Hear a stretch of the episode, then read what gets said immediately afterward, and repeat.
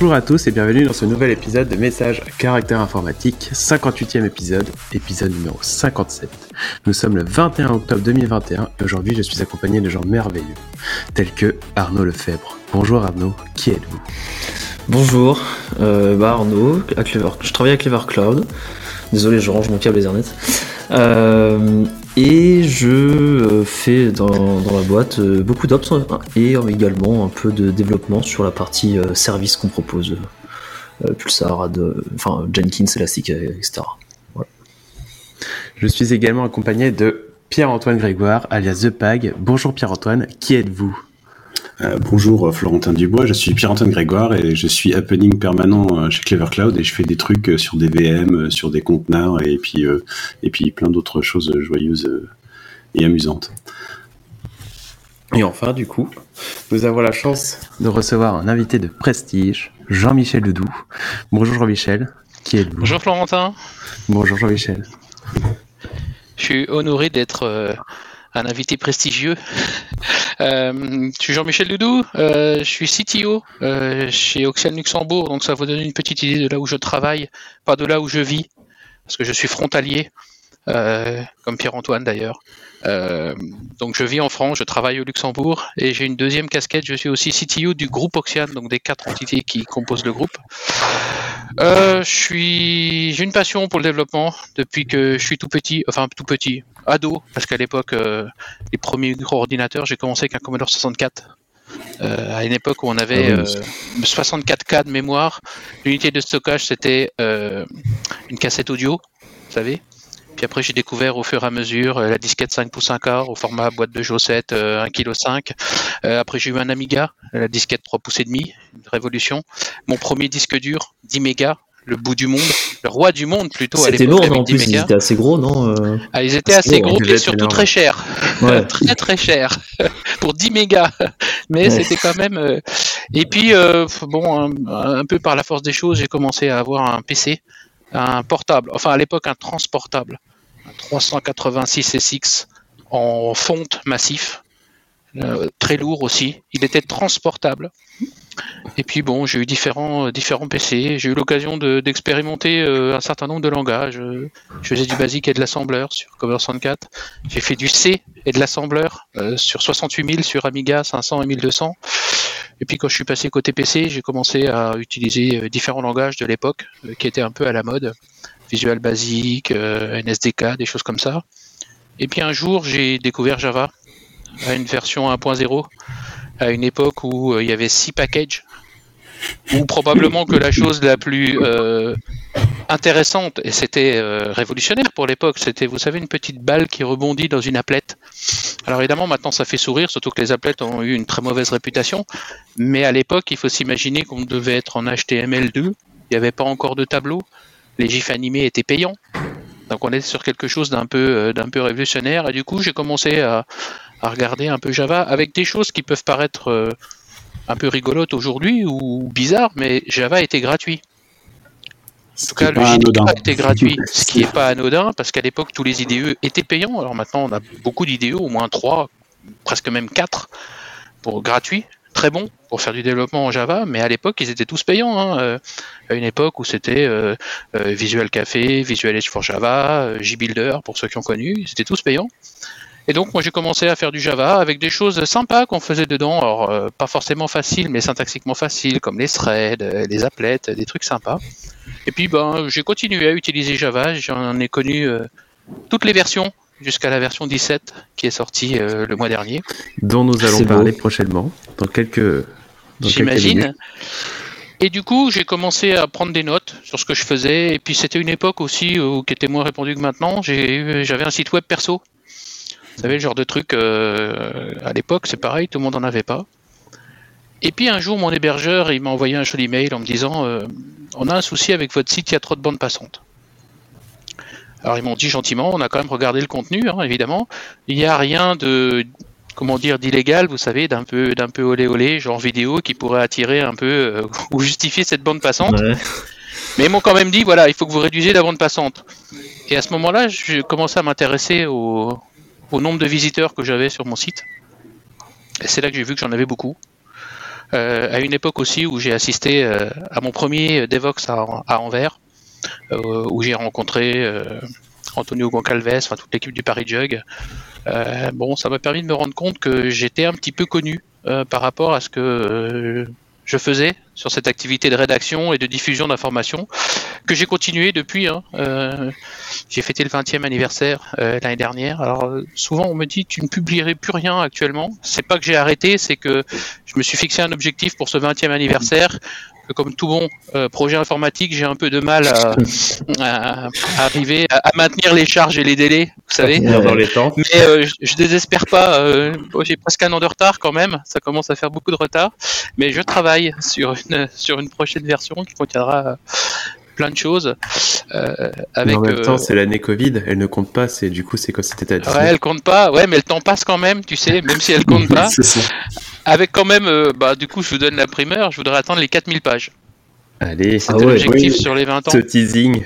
Ouais. parce que pour préciser, pour, préciser pour des gens qui ne le sauraient pas, donc tu as fait euh, la première euh, grosse doc francophone publique ouverte de, sur Java, qui n'est pas une doc officielle ou un bouquin officiel qui viendrait de, alors j'allais dire Oracle à l'époque de Sun ou chose comme ça. Donc c'était une doc faite par un passionné et, et intégralement en français, ce qui était quasi inédit et quasiment la seule et la plus complète à l'époque pour l'avoir compulsé moi-même. Ouais, c'est vrai que c'est vrai que je suis un peu connu dans le monde francophone, dans le monde anglophone beaucoup moins. D'ailleurs, souvent on me dit tiens, t'as pas envie de le traduire? Euh, Non, je pense pas. Puis je verrais pas l'utilité parce qu'effectivement en anglais il y a énormément de documentation. Euh, et puis effectivement traduire 3600 pages. Euh, bah, pour les 40 ans. c'est ça, oui. Mais tu coupes en anglais dans une autre langue. On verra à ce moment-là. Et donc ça, plus un certain nombre d'autres euh, d'autres activités. Euh, en 2014, j'ai été élu Java champion. Euh... Félicitations. Alors, moi, je, sais jamais ce que c'est. Est-ce que tu peux expliquer? Parce que j'ai jamais vraiment compris ce que c'était. Enfin, c'est une espèce de compétition qu'il y a. Euh, non, c'est pas du tout une compétition. C'est un programme qui a été initié à l'époque par Sun, qui est sponsorisé par Oracle, mais Oracle n'intervient pas dans le. il assure la logistique et les quelques goodies que l'on reçoit quand même, parce qu'on a quand même un peu de goodies. En fait, c'est euh, d'autres Java champions euh, qui euh, soumettent quelqu'un pour ses contributions à la communauté. Il y a tout un ensemble, il y a cinq critères. Donc il y a un, dossier à monter hein, pour justifier. il y a cinq critères contribuer à un projet open source, ça peut être éducatif, participer à des conférences. Enfin, globalement, participer pas forcément de manière code, puisque moi ça a été plutôt documentaire, mais de contribuer euh, à l'investissement et à la promotion de Java euh, dans la communauté. Et en fait, il y a un vote qui est fait euh, par les autres Java champions. Alors pour quelqu'un comme moi qui était plutôt connu francophone, mais pas forcément très connu par les anglophones, c'est pas forcément toujours facile. Donc il y a un vote qui est fait, un vote assez sévère parce que tout, tout vote négatif c'est refusé donc c'est rédhibitoire. donc c'est quand même assez, euh, c'est quand même assez élitiste. Euh, et donc il y a une discussion et il y a un vote. Et à l'issue du vote, si euh, on est on est élu, on reçoit un joli mail de la part de quelqu'un de chez chez Oracle qui bah, qui vous indique que voilà, on a été nominé et élu Java champion parce que c'est une élection hein, donc c'est pas une compétition c'est pas il n'y a pas un quiz à passer c'est plus une reconnaissance de l'investissement qui a été fait dans la communauté D'accord. En effet, moi je croyais que c'était à travers une conférence ou un, un, un événement tiers, euh, mais du coup ça n'a rien à voir, d'accord. Non, c'est champion, c'est champion dans le sens le héros ou le, tu vois le. C'est ouais, qui vient, qui vient mettre en avant le sujet, quoi. C'est pas le top 1, c'est pas le top 1 Java. Euh. C'est pas tout à fait la même chose, mais un équivalent, ça serait les MVP chez Microsoft, par exemple. Ok. Sachant que du coup, qui a donné le premier, euh, qui était le premier Java Champion? Parce que s'il est élu par la ah. communauté. Ouais, c'est clair. Il y a eu un collectif de personnes qui s'est créé euh, et qui ont été euh, euh, désignés entre eux Java champion, puis après ça, oui effectivement, il n'y a pas, il a pas une racine, il n'y a pas une personne, parce que sinon il aurait été tout seul à soumettre et à voter. Donc j'espère qu'il aurait été d'accord avec avec lui-même. et puis après, il y a certaines personnes qui ont qui ont eu ce titre. Je pense à James Gosling notamment, il l'a eu bon, pour tout ce qu'il a fait de manière de manière honorifique. Mais ouais, c'est une élection et c'est ça se défend âprement. Euh, D'accord. toujours aujourd'hui. J'en ai un qui a pas été élu malheureusement. Donc c'est tout le monde, tous ceux qui sont proposés ne sont pas. C'est pas l'école des fans. D'accord. Donc en fait, il y, en a, il y en a un par an Ou ah Non, il y en a, oh, ça dépend, mais il y en a une petite vingtaine par an. Au niveau mondial. Hein. Et ça continue encore aujourd'hui, quoi. Ah oui, oui, ça continue encore. Oui, oui, oui. Ça marche. Au niveau français, il y en a une vingtaine actuellement. D'accord. Et je vous propose de continuer sur la suite. Parce que c'est, euh, euh, on a quand même des liens à, discuter, parce que sinon on s'en sortira jamais. On a une bonne présentation de l'invité là, on est, on, est, bien. On est bien. On est bien. Euh, petite subtilité, on va tenter un nouveau format dans, dans l'épisode du, du MASI, message à caractère informatique. on va essayer de faire un seul épisode. On va tourner en une seule fois deux épisodes. On espère que ça va vous plaire. On va essayer de, voir si au niveau temps et tout, c'est pas mal. Euh, si vous avez des conseils euh, ou des retours à nous faire, n'hésitez pas sur Twitter, euh, en commentaire de la vidéo et tout. On se fera un plaisir de, de lire vos commentaires et bah, d'adapter le format en fonction de, de vos retours. Et du coup, on va commencer tout de suite en parlant du sujet fourni par The Pag. Et je te laisse l'annoncer. Ah, c'est un sujet euh, parfaitement inédit que j'ai complètement inventé. Euh, c'est la sortie des nouveaux, euh, modèles de, de, Mac, de MacBook Pro en l'occurrence, et du coup des processeurs qui vont avec, c'est-à-dire les, processeurs N1 Pro et N1 Max pour le dire à l'anglo-saxonne. donc pour ceux qui n'avaient pas suivi, donc le, switch, il faut quand même l'avoir loupé, mais on sait jamais. Il y a eu un switch assez récent donc d'Apple sur le sur les devices portable, on va dire, pour l'instant, euh, donc sur les MacBook et sur euh, les tablettes, si je ne m'abuse, euh, à une nouvelle gamme de processeurs basés sur l'architecture ARM, et notamment un processeur qui est le processeur M1, euh, qui a une architecture assez révolutionnaire et surtout euh, des performances assez bluffantes euh, par rapport à la consommation qu'ils ont. Bah, c'est plus, enfin c'est plus qu'un processeur en fait. C'est oui, c'est justement ça. ce, qui est, ce qui est assez inédit, c'est qu'en fait ils ont embarqué à l'intérieur d'un d'un chipset. Ils ont embarqué euh, euh, plusieurs CPU, plusieurs GPU, plusieurs processeurs qui servent à de l'intelligence artificielle ou à de l'analyse statistique, selon comment on le présente, et en plus des, des buffers de mémoire partagés à l'intérieur de, du, de ce même chipset, ce qui fait que la, il y a beaucoup moins d'aller-retour à faire sur la carte mère euh, pour les traitements qui cumulent et du GPU, du CPU ou qui doivent passer de l'un à l'autre.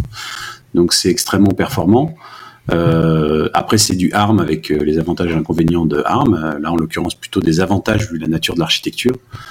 Comme souvent avec Apple, c'est très optimisé pour leur propre hardware et tout ce qui est autour. C'est-à-dire que ça, ça va dans des cartes mères Apple spécifiques qui sont. Après, c'est une grande force d'Apple, hein, pour le coup. Ouais, c'est ça c'est euh, l'intégration, sachant que là, ils ont un truc qui en plus qu'ils ont rajouté, par, bah, qu'ils ont appris notamment par rapport au premier M1, c'est qu'ils avaient un, de mémoire sur le premier M1, ils avaient 8 euh, cœurs euh, CPU et 4 cœurs GPU, ou deux fois moins.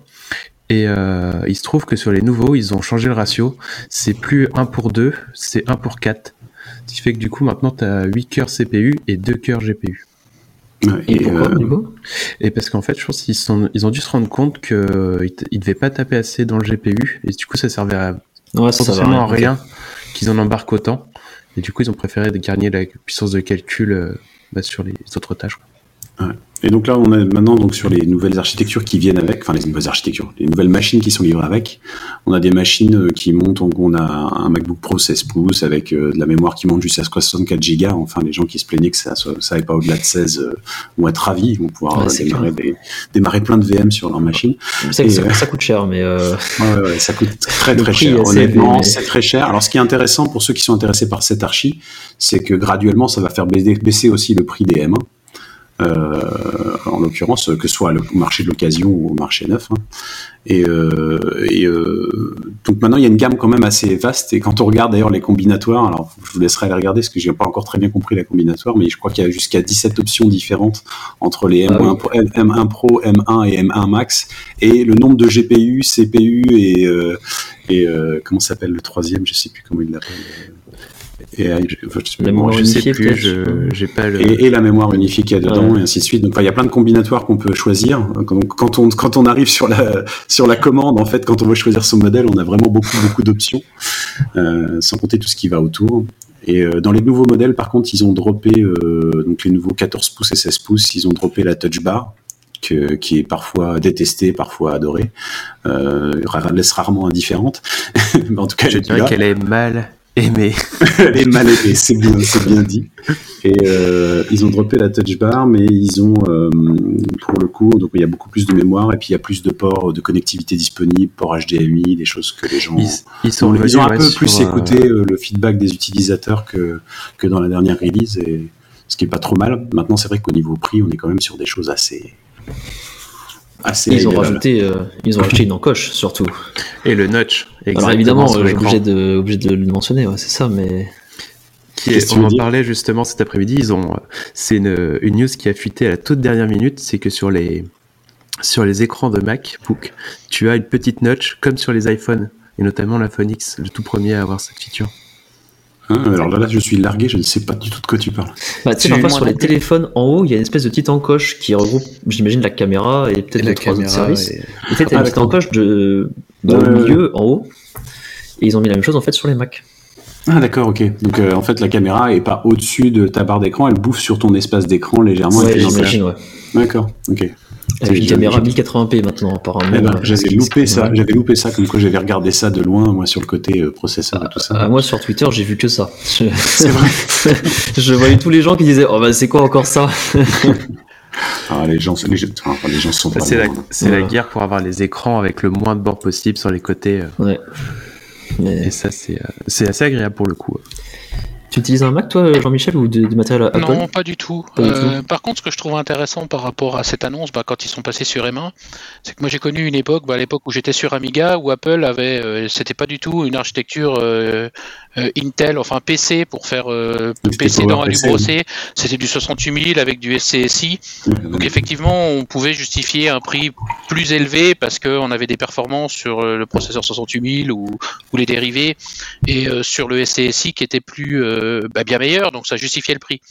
Apple est passé à un moment donné sur une architecture bah, PC, hein, avec de l'alu brossé et puis joli logo, et c'est vrai qu'on pouvait se demander, hormis l'OS, euh, qui pouvait être à l'époque plus stable que Windows peut-être, euh, la justification du prix et le fait qu'il retourne sur une, sur une architecture bah, qui est plus une architecture de PC, moi je trouve ça plutôt, plutôt intéressant. Voilà. Mais quelque part, ils reviennent un peu en, arrière parce qu'ils le faisaient déjà avant de passer sur du PC. oui, oui, bah oui. PowerPC. Hum. Bah, puis avant le PowerPC, ils étaient sur du Motorola, hein, sur du 68000 ou, euh, ou dérivé, ouais. Bah, c'est surtout intéressant parce que ça relance aussi le, du coup tout le, bah, tout le domaine des, tout le domaine des CPU, c'est-à-dire que ça relance euh, ça relance déjà ARM, ce qui est, euh, je ne sais pas dire qu'il était pas relancé, en tout cas dans le domaine des ordinateurs personnels. Ouais, des laptops, ouais. Des laptops. Parce que bon, sur le mobile, euh, ARM, on peut pas dire que c'était vraiment en décroissance. Mais, euh, mais du coup, ça va amener plein d'outils, même de, de questionnements sur, sur la gestion du côté serveur, quoi. C'est-à-dire le fait de faire tourner des serveurs sur des processeurs de ce type. Alors peut-être pas exactement ceux-là, mais avec les, les, les, derniers modèles, on se rapproche quand même de choses qui peuvent faire tourner des serveurs et qui ont commencé à devenir qu'à OVH, on avait testé comme ça un serveur, euh, un serveur ARM avec, je sais plus si c'était 256 ou 512 cœurs. C'était une machine énorme. Ça, ça envoyait un peu.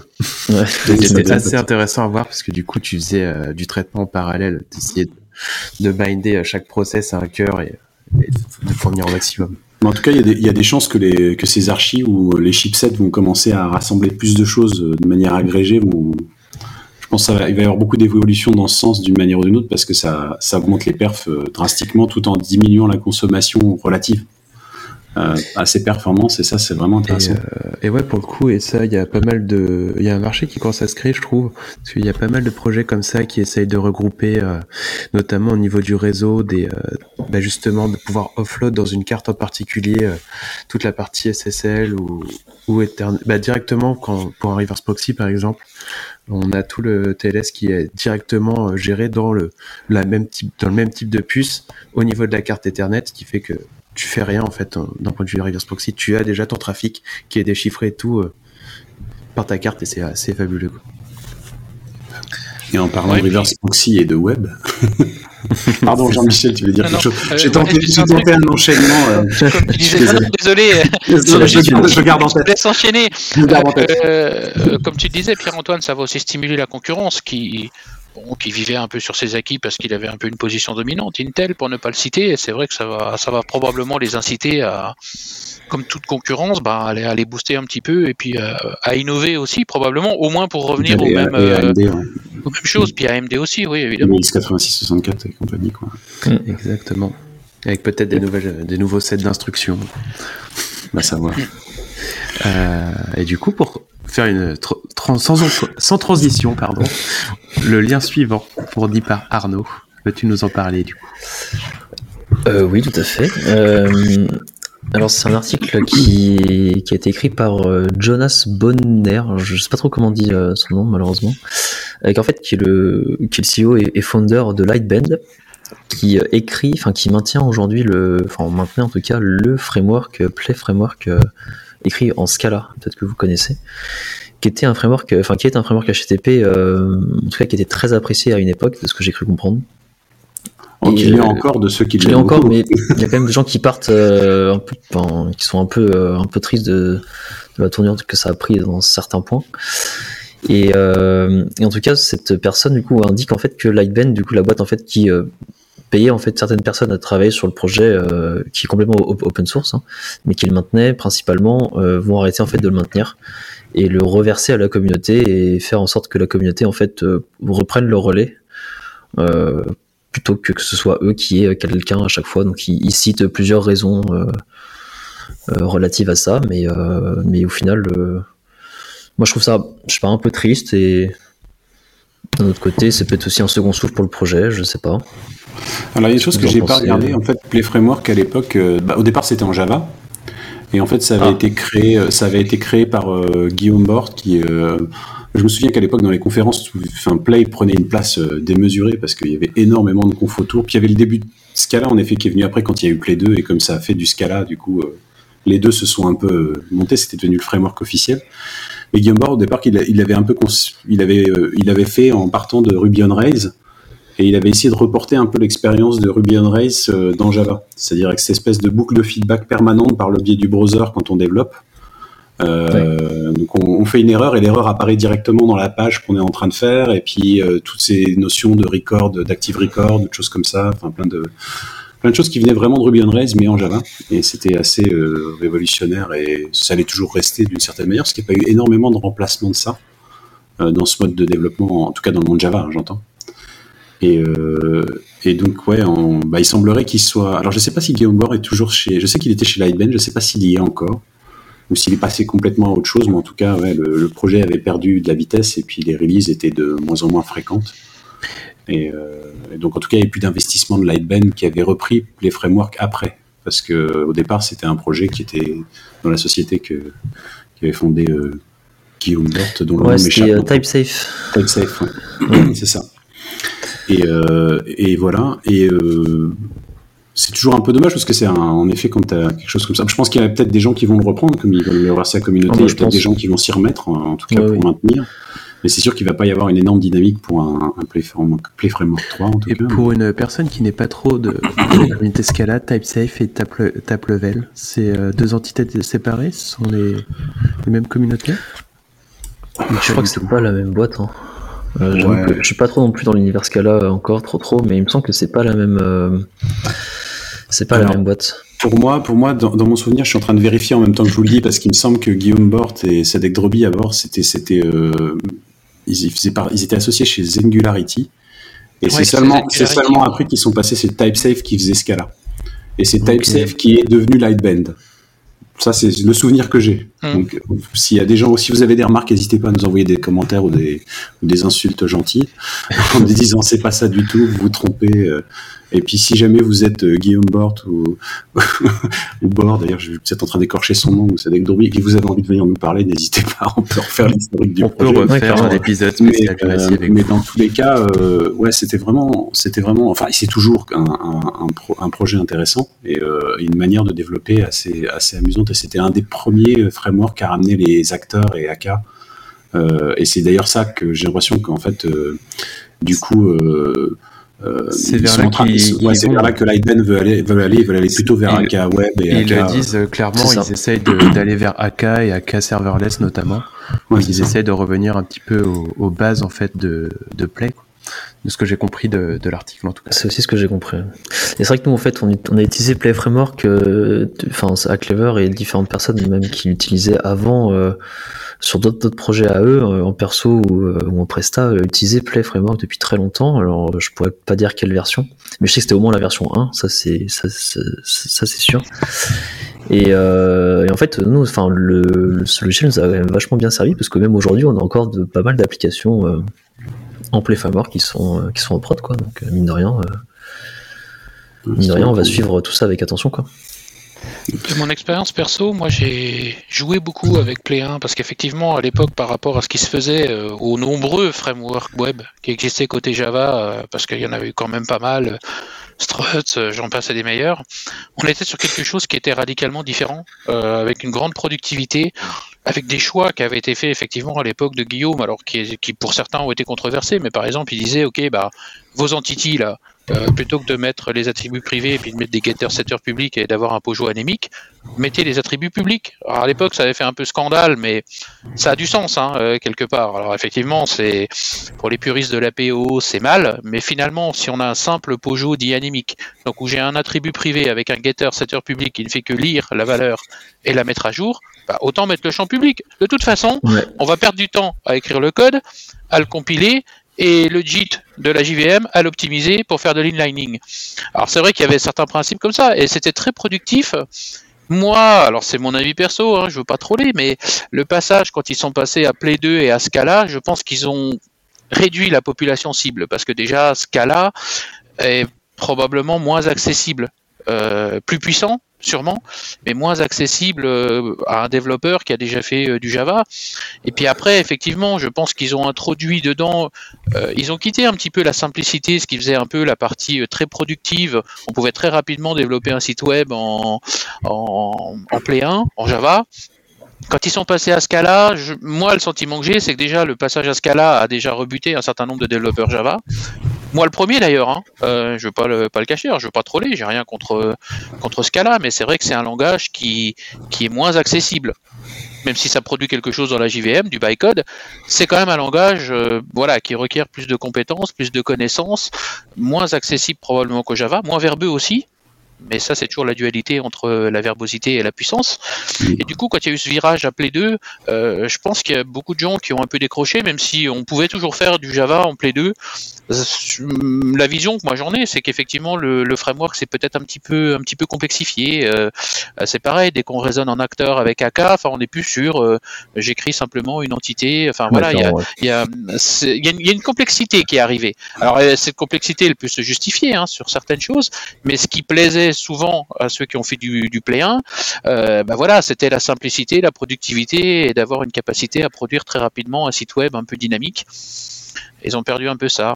Alors après, ben, c'est comme tout projet euh, pour lequel derrière il y a une société, ben, quand il y a des gens qui sont payés, le projet il avance hein, dans une certaine direction, on peut en être content, pas content. Après, quand on repasse en open source, euh, si effectivement il y a une dynamique qui se met en place avec la communauté, ben, ça fera progresser. Ou euh, sinon, malheureusement, ben. Bah, mine de rien, il y a quand même pas mal de. Enfin, je pense qu'en fait, ça, ce, ce, blog post, j'imagine, fait suite à un message qui avait été posé dans un forum par, euh, bah, il me semble, cette même personne qui a écrit l'article. Euh, parce qu'à la base, il y avait quelqu'un qui a mis un message dans un forum disant est-ce que le projet est encore maintenu puisqu'il y a plus, enfin, il y a des pull requests qui arrivent, etc. Mais elles sont pas, elles sont pas bien, voilà, sont pas où c'est très sporadique, etc. Et donc du coup, bah, quelqu'un a posé la fameuse question qu'on voit dans beaucoup de projets open source, euh, Is this project uh, still bah maintained. bah Et euh, là, du coup, la personne a répondu que bah non, justement, ils vont, euh, ils vont, ils vont ils vont sortir un, un peu vers, vers, vers, Ils ont dû se regarder vers eux-mêmes et se dire oui, est-ce qu'on le maintient encore quoi? Puis très bonne question. Bah ouais. Donc, c'est un, peu triste, c'est un peu triste dans l'histoire. Enfin, c'est pas un peu triste. En fait, je pense que c'est un projet qui, sur pas mal de points, a eu raison trop tôt euh, en termes de timing. Dans le sens où maintenant, la plupart des frameworks font du fonctionnel, font du streaming de choses. Et en fait, c'était vraiment le pari qu'avaient fait euh, Guillaume et Sadek à l'époque. C'était de dire, on va passer sur ce cas-là parce qu'on a besoin de faire du fonctionnel. On a besoin de faire des lambdas Et ils voulaient tout orienter là-dessus. Ils étaient très à fond là-dessus. À, titre personnel, je les voyais présenter. Ils étaient très à fond parce qu'ils disaient c'est ça l'avenir. Et ils ont probablement raison dans le sens, ils ont eu probablement raison parce que la plupart des frameworks euh, web euh, maintenant sont basés sur des lambdas, sur de streaming de données ou sur des choses comme ça. C'est des choses qui sont venues maintenant dans Java. Mais à l'époque, du coup, ils étaient un peu en avance de phase et peut-être même en avance de phase à ce que les gens attendaient aussi. C'est-à-dire, comme, comme disait Jean-Michel, quand tu avais besoin de faire un site web rapido, tu te posais pas la question de est-ce que je fais du streaming ou pas, et finalement, tu n'en avais pas toujours le besoin. Et je pense qu'ils ont anticipé un besoin qui est venu que plus tard pour les gens. Et du coup, ils étaient peut-être un peu en décalage euh, de temps. Par rapport à ça, on avance sur, euh, sur les besoins. Et, et en parlant de besoins, euh, il y a de nouvelles fonctionnalités dans Java 17. Et Jean-Michel, je te laisse nous les présenter. Ouais, ben, au milieu du mois précédent, au milieu du mois de septembre, on a eu une release de Java. Alors importante parce que c'est une LTS une long term support donc sur le nouveau modèle de, release qu'a mis en place Oracle depuis euh, un peu plus de trois ans maintenant. C'est la première depuis la 11. C'est la première depuis la 11, euh, donc c'est officiellement, on va dire, la deuxième MTS, même si pour que les gens comprennent, Oracle avait rétrofité euh, LTS, la Java 8. Donc c'est une version importante parce qu'on va avoir, c'est plutôt à la cible des entreprises, euh, puisque pendant une durée d'au moins trois ans, on va avoir à disposition euh, des patchs, des correctifs, notamment de sécurité ou de correction de bugs. Euh, et puis en parallèle de ça, bah, tous les six mois, on aura toujours des, versions dites non LTS pour lesquelles il y a moins de support, puisque normalement on, a des patchs que, que, deux patchs pour une durée de six mois.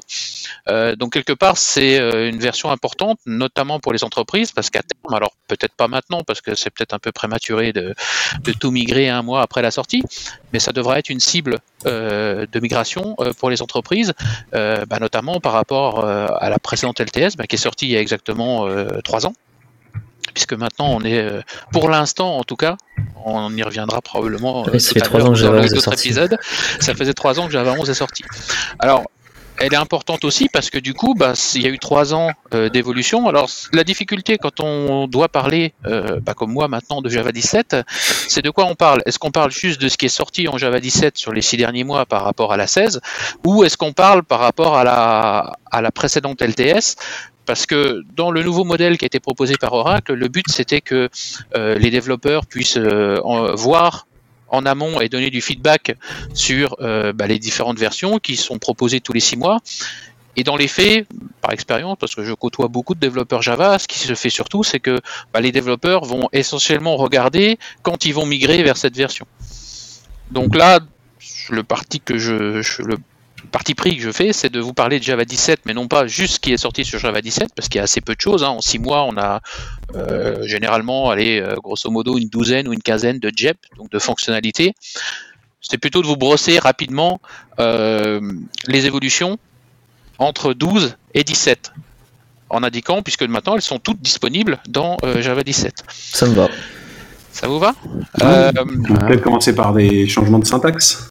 Ouais, alors ça c'est intéressant parce que quand on regardait ce qui se passait dans la LTS, Côté syntaxe, il n'y avait pas grand-chose, quelques petites évolutions, euh, comme euh, la possibilité d'utiliser l'opérateur diamant dans les classes anonymes internes, une petite évolution du try with resources, et puis finalement, la vraie seule évolution syntaxique, c'était la possibilité d'utiliser l'instruction var pour déclarer, euh, avec inférence de type par le compilateur, des variables locales.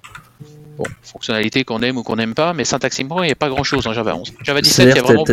T'avais plus besoin de, spécifier le type, un peu. C'est comme. Euh, ouais, tu mets var et en fait, tu laisses le compilateur inférer, donc déterminer le type pour toi, sur la base évidemment, parce qu'il peut pas le deviner, de la valeur que tu affectes à la déclaration de la variable. Je me pose la question de pourquoi si tard, parce que euh, je repense quand je faisais du C++, et il y a le mot-clé auto qui est arrivé en 2014, si je dis pas de bêtises. Alors, ouais, ta, question est intéressante parce que souvent les développeurs Java, ils sont frustrés euh, par le fait que des fonctionnalités arrivent assez tardivement en Java par rapport à d'autres langages. Ce qui est intéressant, c'est que Java, à quelques rares exceptions près, et je n'en vois que deux, je pourrais peut-être vous les donner tout à l'heure, euh, Java ne se veut pas novateur. Au contraire, dès sa création, ça a même déjà été une synthèse ils ont regardé une syntaxe plutôt du C, ils ont enlevé l'héritage multiple pour nous proposer alors quelque chose qui était une des deux seules choses qui pour moi a, été novatrice en Java, euh, les interfaces. Et ça, ça a peut-être plutôt été un succès. En tout cas, moi, je le considère comme un succès. mais pour le reste, ça a surtout été de la synthèse. Et là, dans ce que je vais vous parler tout à l'heure, vous allez me dire, non, mais ça, ça existe déjà dans d'autres langages. Oui, évidemment. D'ailleurs, tout à l'heure, dans les évolutions de la syntaxe, il y a quelque chose que j'ai attendu moi pendant 25 ans et je suis pas le seul d'ailleurs, les, chaînes de caractères multilignes. Euh, ça fait 25 ans que j'attendais ça en Java, euh, donc, tout arrive. D'accord Mais Java se veut toujours être une synthèse et les choix qu'ils font, ils se veulent aussi être pérennes euh, sur les 5, 10, 15, 20 prochaines années. Donc forcément, ça nécessite probablement plus de réflexion. Si je prenais un, un, autre exemple, par exemple en Java 8, une des grandes fonctionnalités qu'on a eu en Java 8, c'est les lambdas, que beaucoup de gens considèrent comme une closure c'est pas tout à fait une closure, une lambda. Parce qu'à la différence d'une closure, une lambda ne peut pas modifier, peut accéder aux variables du contexte englobant, mais ne peuvent pas les modifier tout le monde de closure dans tout, dans tous les langages. Ça manquait qu'en Java, ça arrive peut-être en dernier en Java. Euh, tout à l'heure, on parlera des classes scellées. C'est pareil, il y a beaucoup de langages comme Kotlin ou d'autres qui ont déjà cette fonctionnalité-là. Ça arrive seulement en Java. Donc souvent, euh, c'est vrai qu'on reproche à Java d'avoir euh, des fonctionnalités qui existent dans d'autres langages de manière assez tardive, mais c'est parce que voilà, Java ne s'est pas trop voulu novateur. D'ailleurs, juste sur la deuxième chose où Java a été novateur et où ça a été probablement pas forcément un succès, enfin avec 20 ans de recul, c'est euh, les exceptions checked. Ouais. Ah. Ça, euh, je, alors j'ai pas la prétention de connaître tous les langages. il y, a eu, des sacrés combats autour. il y a eu des sacrés combats autour. Eh ben, c'est le fait que quand tu as certains types d'exceptions, euh, c'est même par défaut en fait, sauf sauf des exceptions qui sont dites unchecked, tu as l'obligation vérifié par le compilateur, ah de capturer l'exception ou de la propager dans la signature de la méthode. Mais c'est un Donc c'était quelque part une euh, forcer le développeur à prendre en compte ces exceptions. Si j'ai pas de euh, c'est représenté par le runtime exception et l'exception classique alors, la runtime exception et les erreurs, elles sont unchecked. Donc, celles-là, tu n'as pas besoin de les catcher ou de les propager. Mais toutes les autres, tu as besoin explicitement de les catcher ou de les propager. Et si c'est pas le cas, tu as une erreur de compile c'était une façon d'essayer de forcer le développeur à prendre en compte euh, les exceptions. Euh, mais on se rend compte, bah, notamment avec les lambda, que ça vient vite l'enfer et on voit beaucoup de frameworks hein, qui, à l'heure d'aujourd'hui, catch euh, des checked exceptions pour relever bah, des runtime, donc des unchecked. Donc c'est peut-être un des, une des rares choses avec les interfaces où Java s'est voulu novateur, enfin par rapport à d'autres, Bon, oui, il y a eu les interfaces, je pense que c'était plutôt pas mal. Les checked exception, bon, euh, même si à l'époque ça a paru être une bonne idée, euh, à l'heure d'aujourd'hui, euh, avec l'expérience, évidemment, on se rend compte que c'est plus trop le cas. Donc Java ne se veut jamais être novateur de toute façon. Ok, du coup, ils, viennent alors, à côté. alors du coup, beaucoup de choses dans, le, dans la syntaxe, je vais pas forcément toutes les détailler, mais c'est vrai qu'il y a énormément de choses. La première chose, c'est le switch qui est présent depuis Java 1.0, à laquelle on trouvait beaucoup de défauts parce que sa syntaxe était très inspirée du C, notamment avec le false through. Là, il a beaucoup évolué. Euh, maintenant, on peut l'utiliser comme une instruction, comme ça c'était depuis Java 1.0, mais on peut aussi l'utiliser comme une expression. Donc maintenant, un ah. switch peut retourner une valeur. Alors de nouveau, hein, rien de novateur par rapport à d'autres langages, mais c'est quand même des choses qui changent beaucoup en Java. Et puis on a une nouvelle syntaxe maintenant. On a la syntaxe historique avec le deux points. On a une nouvelle syntaxe avec euh, le même opérateur euh, l'opérateur flèche, le moins que le supérieur, utilisé dans les lambdas, même si c'est pas des lambdas, hein. on a une nouvelle syntaxe. Donc on a deux syntaxes euh, pour le switch. On peut l'utiliser comme une instruction, comme une expression. Donc par combinaison, ça fait quatre formes de switch maintenant ce qui le rend peut-être un petit peu plus compliqué. Et dans toutes les formes, on peut enfin aussi maintenant mettre plusieurs valeurs dans les cases. Ça, c'est plutôt cool. Alors, ah la difficulté, c'est que dans les quatre formes, il y a des règles et des contraintes qui sont différentes. Sachant que l'objectif à terme, euh, c'est qu'on n'utilise plus que la nouvelle forme avec les flèches où il n'y a plus de false roux. Euh, voilà, c'est beaucoup plus clair. Et puis surtout, ils avaient besoin de faire ça pour quelque chose qui est introduit pour l'instant dans une première forme en preview, euh, c'est la possibilité de faire du pattern matching dans les switches. Et ça, ça va se développer dans les versions futures euh, euh, qui vont arriver. Il y a vraiment des, choses assez.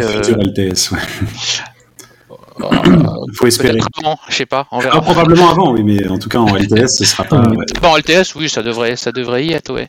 Euh, donc il y a ça, ce switch qui a beaucoup évolué. Euh, bah, le pattern matching, euh, on en a euh, de façon stable maintenant euh, la possibilité de l'utiliser dans l'instance of. Dans l'opérateur instance of, maintenant, on peut faire suivre, j'ai une variable, instance of un type, et on peut directement mettre un nom de variable.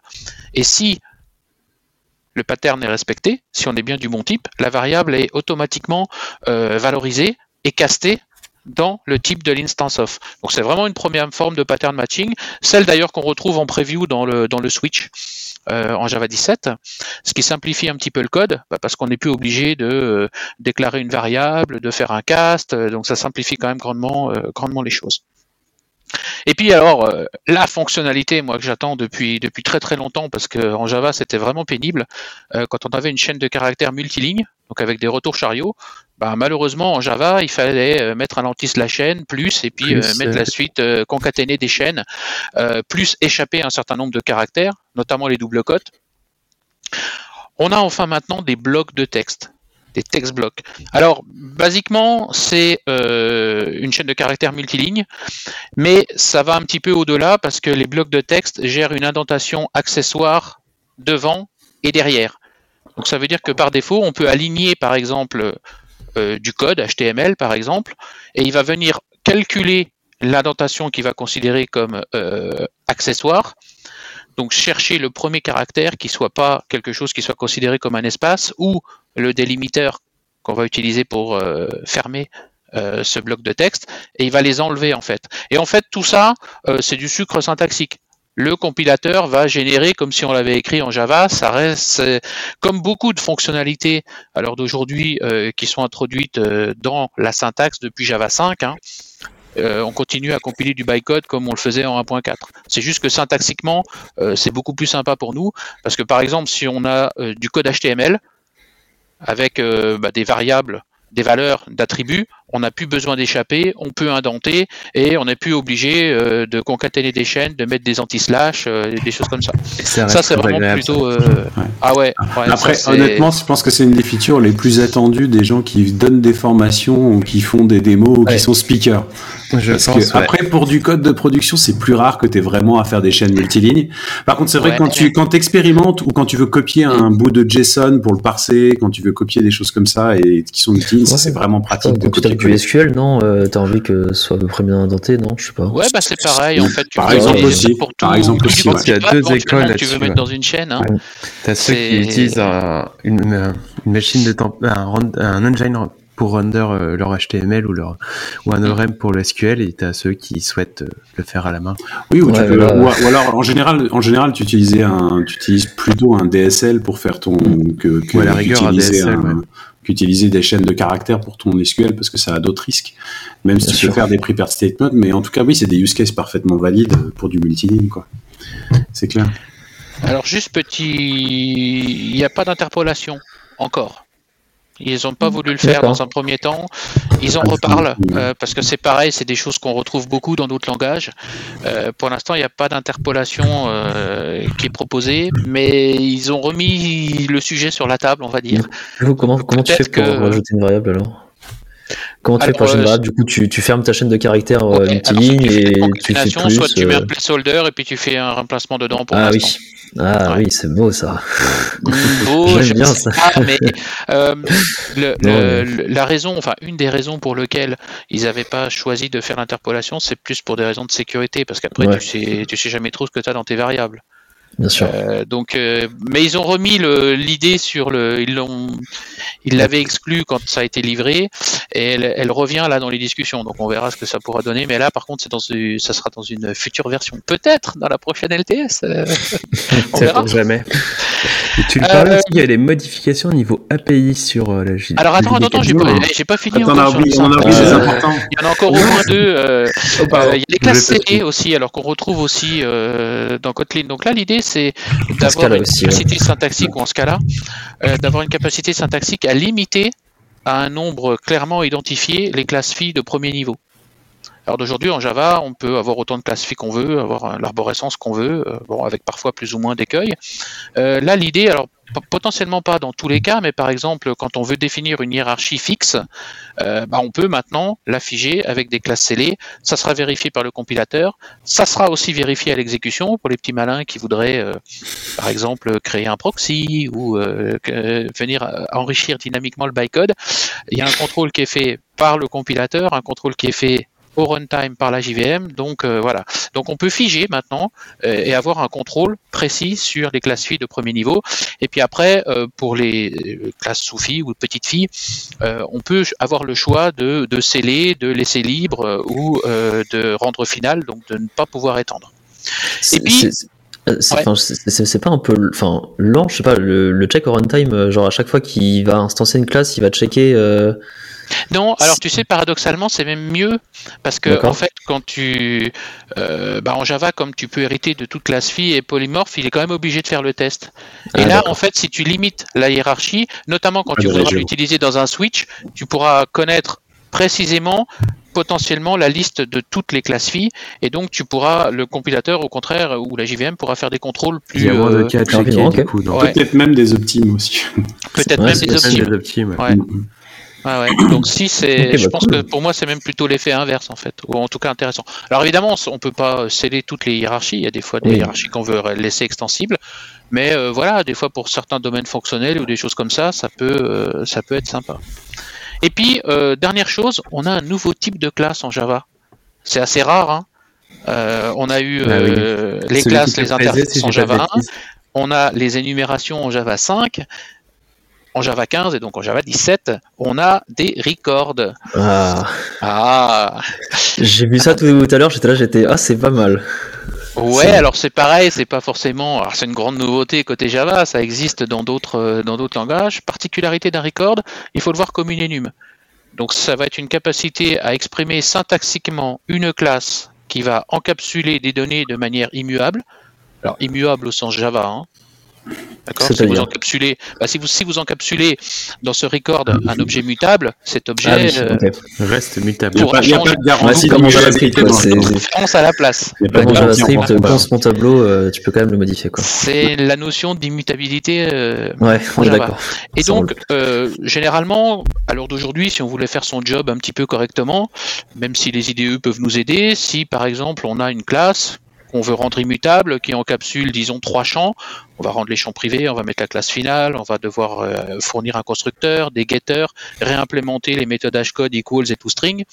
Et bien tout ça maintenant, ça se fait en une ligne, avec simplement record, entre parenthèses, les différents composants qui vont être encapsulés, et on ferme la parenthèse, et ça y est, c'est fait.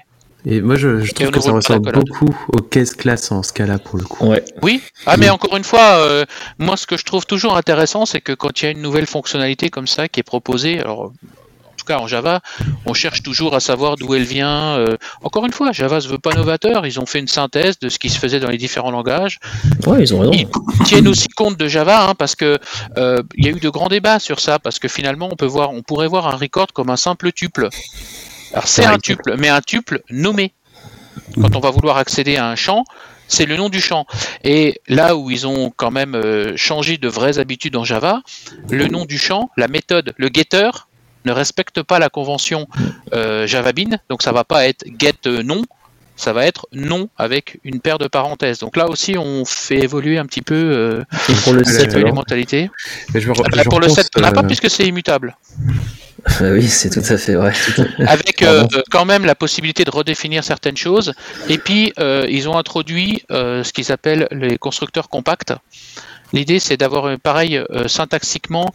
Souvent, quand on est dans un constructeur, si on veut vérifier par exemple les données, on peut redéfinir avec une syntaxe beaucoup plus concise notre constructeur pour ne mettre que les tests que l'on veut faire et ou les transformations de valeurs et ce qui va être intéressant aussi, parce que c'est quelque chose qu'on pourrait voir euh, arriver dans les futures versions de Java, la sérialisation des records est aussi beaucoup plus intéressante parce que la sérialisation pose beaucoup de problèmes de sécurité en Java, parce qu'à l'heure d'aujourd'hui, ils invoquent le constructeur par défaut et puis ils viennent euh, mettre des champs ceux qui sont dans euh, le format sérialisé par introspection dans la valeur. Là, au niveau des records, Le record passera par le compilateur, euh, par le constructeur. Donc si on a fait des contrôles, on a moins ce risque d'avoir des valeurs euh, qui pourraient potentiellement être erronées. Donc ça c'est plutôt sympa.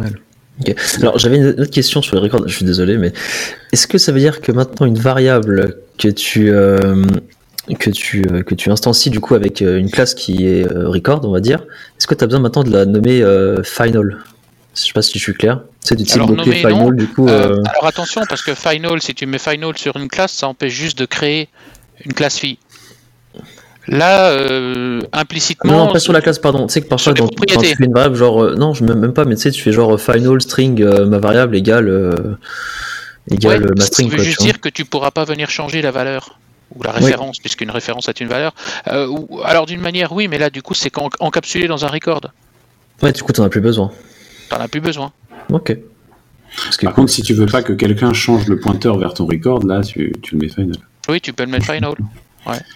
Euh, l'intérêt de ça, c'est que avant, pour faire ça, il fallait définir une classe avec 50 bonnes lignes de code. Et alors on peut me dire oui, mais effectivement le, votre IDE préféré, il pouvait vous générer tout ça. Et il y a des projets le Longbok, tout ça. il y avait Longbox. Alors c'est vrai que souvent les gens disent ah bah c'est la fin de Longbox. C'est quand même pas tout à fait vrai parce que euh, Longbox offre plus de choses.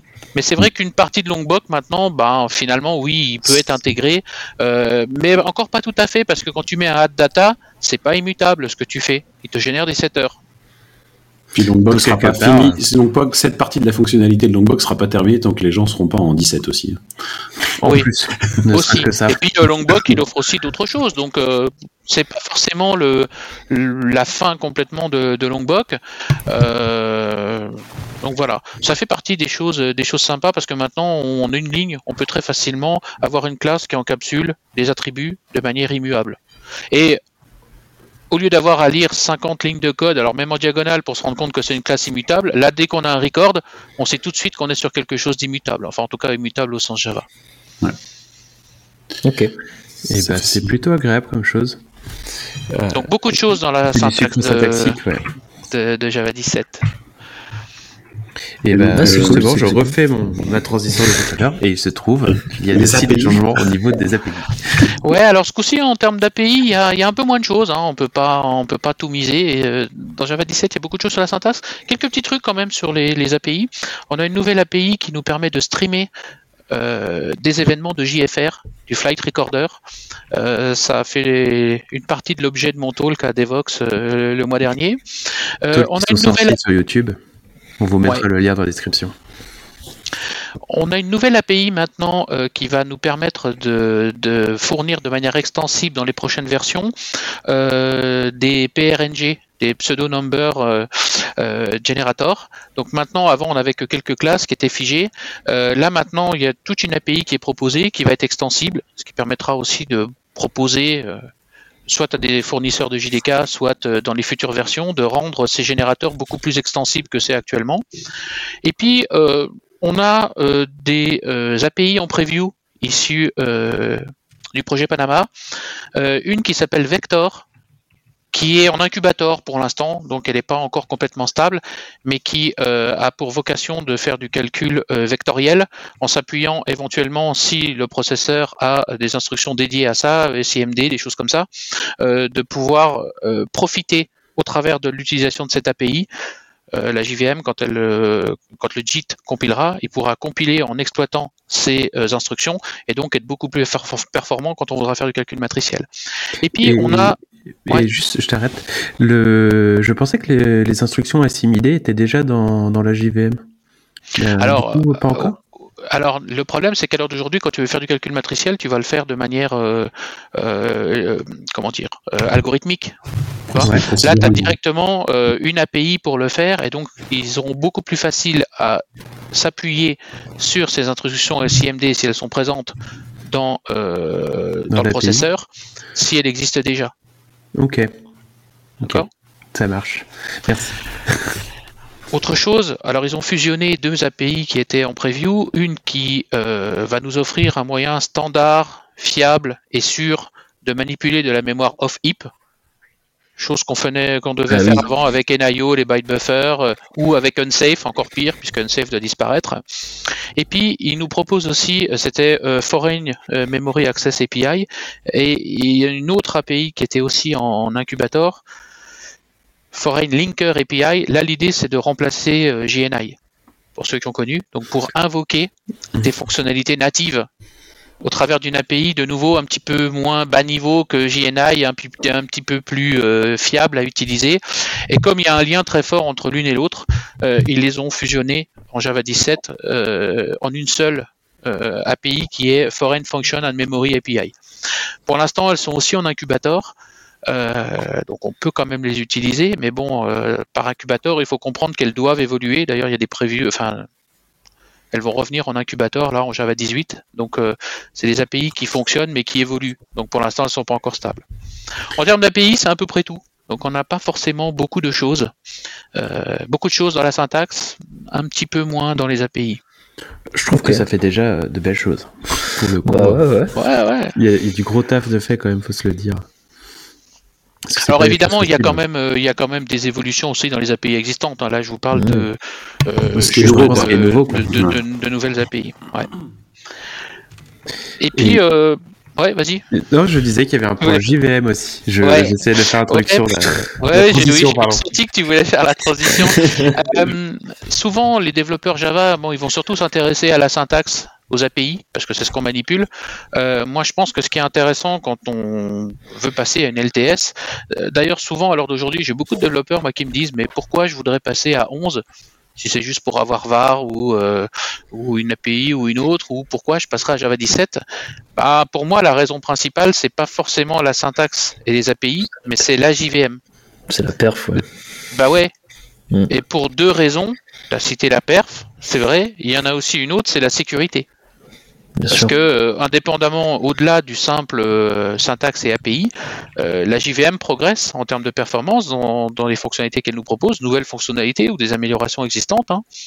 et puis la sécurité. donc pour moi, si vous cherchez un argument pour passer à Java 11 ou à Java 17, c'est pas, il faut pas forcément aller chercher côté syntaxe ou API.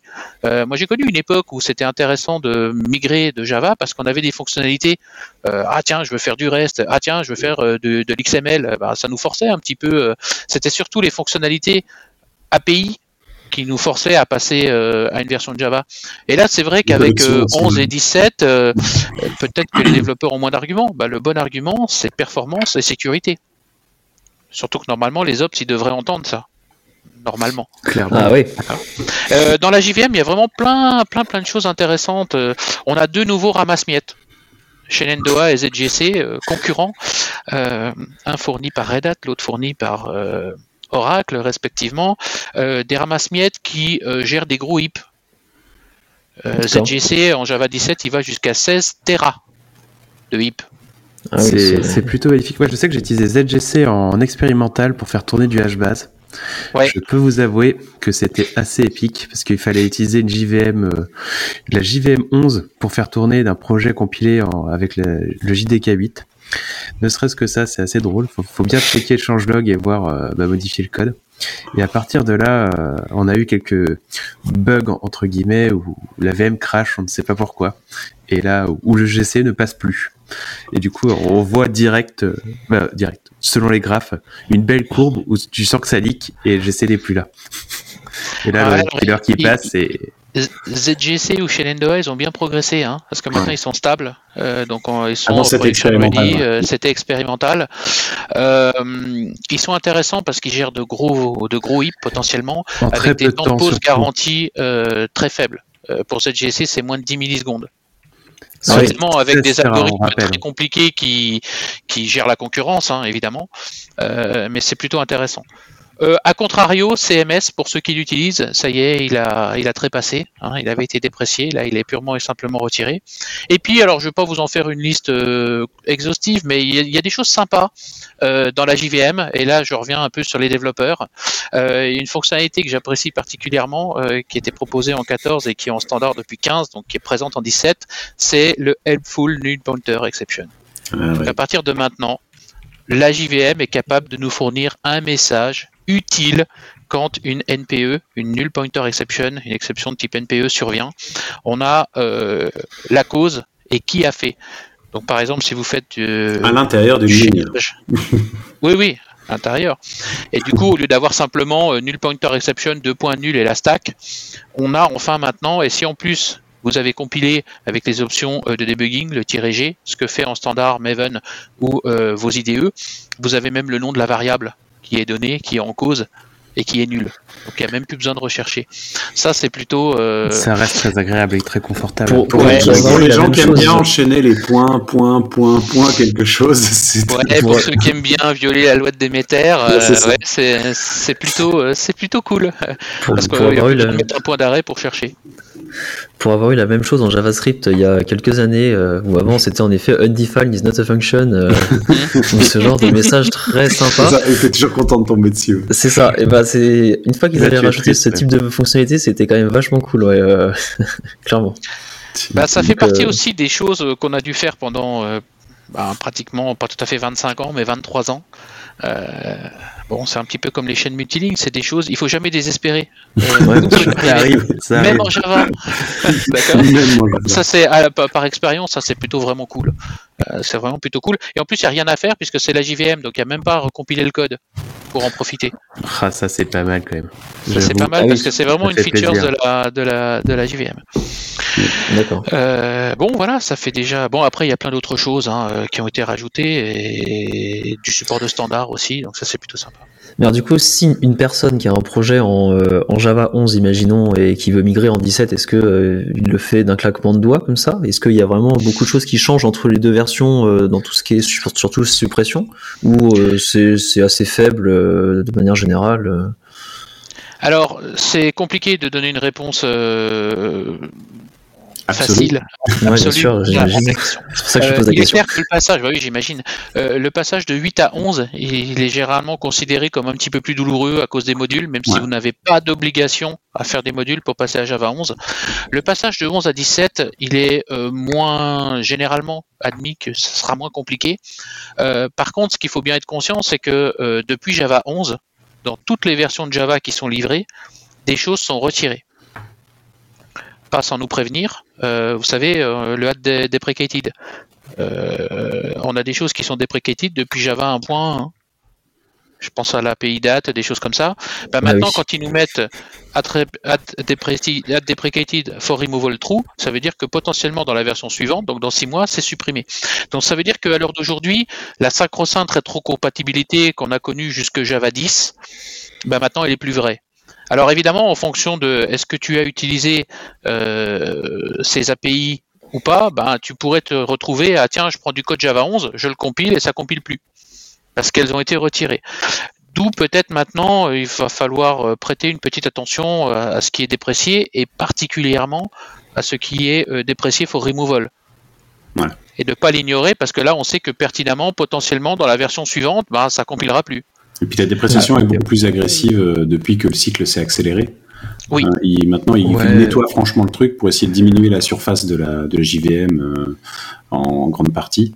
Et, et du coup, l'impact, il est notamment difficile de dire qu'est-ce qu'il est en absolu, parce qu'en fait, on utilise beaucoup de choses hors JVM, c'est-à-dire beaucoup de librairies qui elles-mêmes utilisent ces features et on ne sait pas toujours.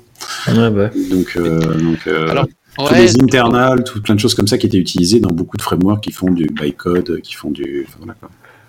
Ouais, alors ça, il y a un outil quand même, JDPR Scan, qui peut nous aider euh, à passer. Ben, il fait, ça fait de l'analyse du bytecode, donc ça peut se faire sur notre code, mais aussi sur le code effectivement des dépendances, parce que la JVM, elle se fout de savoir d'où vient le genre. Hein. Est-ce que c'est notre propre code qu'on a buildé ou est-ce que c'est une dépendance? Si une utilise une des API ben, qui a été retirée en Java 17, ben, il y aura une erreur à l'exécution. Donc effectivement, on a quand même cet outil-là. Et donc ouais, la réponse à ta question, elle n'est pas évidente, mais généralement, migrer de 11 à 17, ça sera probablement moins long et moins douloureux que passer de 8 à 11. Euh, je me souviens encore de 7 à 8.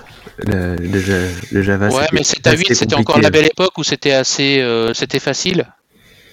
À part quelques rares exceptions, tu avais souvent une liste de choses incompatibles. tu avais des trucs que tu utilisais pas encore, surtout, mais tu n'avais pas beaucoup de compatibilité. Et avais, euh, je sais que j'avais beaucoup eu de soucis sur, bah, ne serait-ce que sur Techno Big Data ou qui sont arrivés sur Java 8, et notamment tout ce qui est euh, Android. qui était resté long, très longtemps sur du Java 7 et qui est hmm. ensuite arrivé en Java 8 pour une raison qui m'est obscure pour le coup. Bah, en fait, en fait quand tu faisais de l'Android à l'époque, tu faisais, avais le langage Java, mais surtout ce que tu générais c'était du bytecode, et ce bytecode il était retransformé en Dalvik à l'époque. Et en fait, il hmm. fallait juste qu'ils fassent évoluer leur euh, le leur compilateur celui qui transforme. Donc c'est ça qui a mis un peu longtemps. Puis bon, faut pas se leurrer non plus. Le, procès Oracle Google a pas a pas aidé dans l'histoire. A, pas aidé Google à être très euh, et puis même d'ailleurs maintenant à migrer sur Kotlin parce qu'à la limite le langage Java c'est pas ce qui les intéresse. Il leur faut un langage qui peut soit capable de créer du bytecode. Ben, ça peut être Java, ça peut être Kotlin, ça peut être. Euh, jusqu'à là, on en parlait tout à l'heure. Jusqu'à là, ouais, Closure ou Groovy ou bon là ils ont fait le choix de Kotlin, mais euh, voilà, ça c'est peut-être la conséquence. Euh, bon, c'est pas l'objet de la, la conséquence du procès que qui a eu lieu entre Oracle et Google, ouais. Et euh, est-ce que dans, euh, du coup, euh, pour les personnes qui voudraient migrer, est-ce qu'il y a des, des outils qui, qui, existent qui, genre, passent sur ton projet et qui te dit, enfin, qui te migrent automatiquement peut-être certaines choses euh, non, alors il n'y a, jamais eu trop ça en Java. Bah, la première chose que tu peux faire, c'est déjà euh, passer de 11 à 17, hein, parce que de, de, 8 à 11, là, c'est. Ouais, non, mais de 11 à 17, ouais, principalement. De 11 à 17, bah, tu essaies déjà de recompiler déjà. Ça, va déjà te donner. Ou si tu veux anticiper, tu passes cet outil du JDK, JDPR Scan, qui va déjà te donner au moins euh, la liste de toutes les API qui sont qui seront plus là. Et là, tu pourras tu pourras anticiper. Après, cette liste, elle est elle est, connue. Hein. Euh, vous allez sur euh, Foje.io ou sur JAlmana, euh, qui, sont tous les deux plutôt bien faits, qui vous permettent de comparer deux versions de Java pour savoir ce qui a été ajouté, ce qui a été supprimé, ce qui a été déprécié aussi. Donc on peut obtenir aussi, au travers au moins de ces deux sites-là, des informations sur ces, notamment bah, sur ces API qui ont été retirés. Parce que c'est surtout là où on a des problèmes d'incompatibilité. et d'ailleurs, je dis API, mais parfois c'est une simple méthode euh, là, je pense par exemple en Java 11, il y a eu deux méthodes de la classe Red qui ont été supprimées. Et puis parfois, c'est des API complètes. Euh, en Java 11, euh, Jaxby est parti. Ah oui. Et puis dans le JDK. Donc ça il faut les rajouter comme une dépendance. C'est pas hyper compliqué à gérer, mais voilà, avant c'était fourni. Voilà, donc c'est plus en ce sens-là où on risque d'avoir des soucis de, migration de, de, 11 vers, de 11 vers 17. Après, tu peux aussi avoir par exemple des choses sur la JVM. Bon, bah, si tu plus CMS, ça sera G1 à la place. Euh, généralement, c'est au moins équivalent, voire un peu meilleur. Donc là, tu vas pas, tu vas pas forcément, euh, tu vas pas forcément y perdre. Euh, le paramétrage est différent, quoi.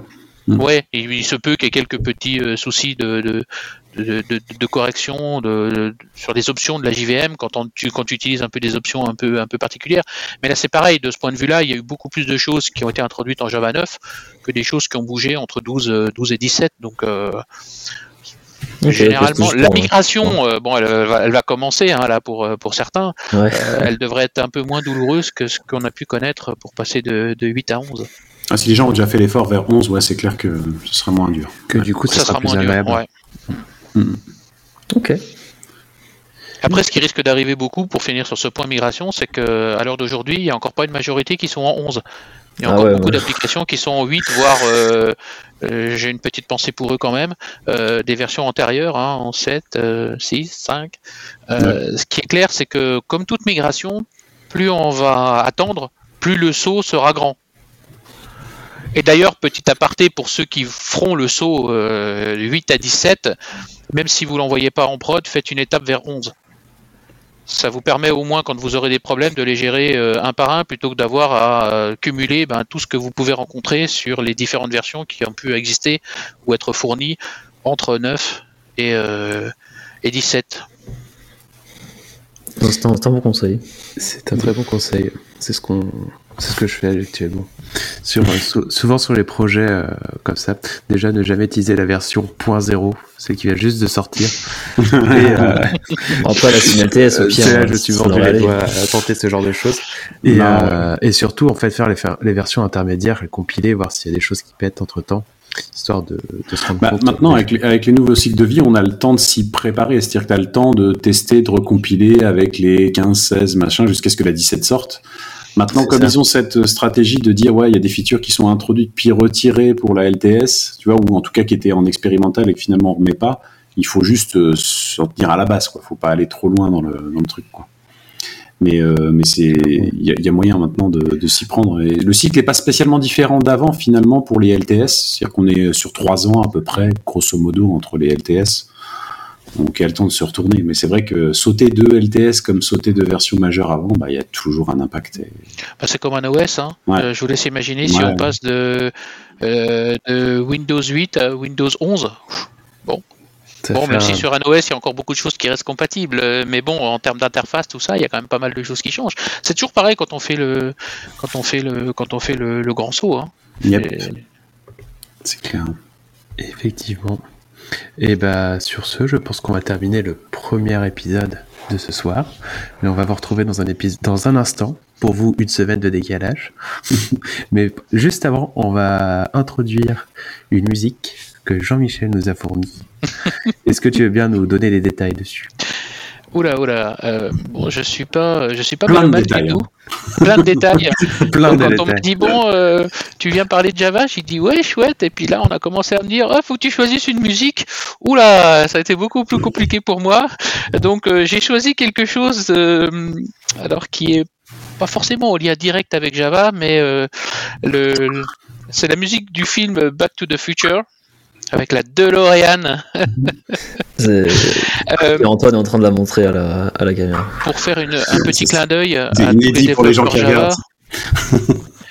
à tous les développeurs Java qui vont passer à migrer dans un futur, euh, j'espère, plus ou moins proche. D'accord? Donc ouais, j'ai choisi euh, parce qu'il en fallait une. Euh, et puis pas parce que j'aime bien ce film. Euh, il est cool. Ouais, j'adore la, scène la, trilogie est quand même mythique. voilà. J'adore la scène où ils sont sur la scène, bah, sur le concert et puis t'as Marty, c'est ça Marty, qui arrive et qui commence à, jouer Johnny B. Good. Et, du coup, je vais, vous, je vais vous jouer un, bon vieux rock, bien rétro. bien, rétro quand même, mais ça n'existe pas. et du coup, il joue du Johnny B. Good et son cousin, justement, tend le téléphone à Johnny B. Good. Bah, la personne qui a écrit Johnny B. Good. Ah ouais. Et ça, c'est très très fun. Et bah, sur ce, c'est la fin du premier épisode. Je vous souhaite une très bonne semaine. J'espère que je vous avais passé un, du bon temps avec nous. Puis on se revoit dans quelques instants ou une semaine pour vous.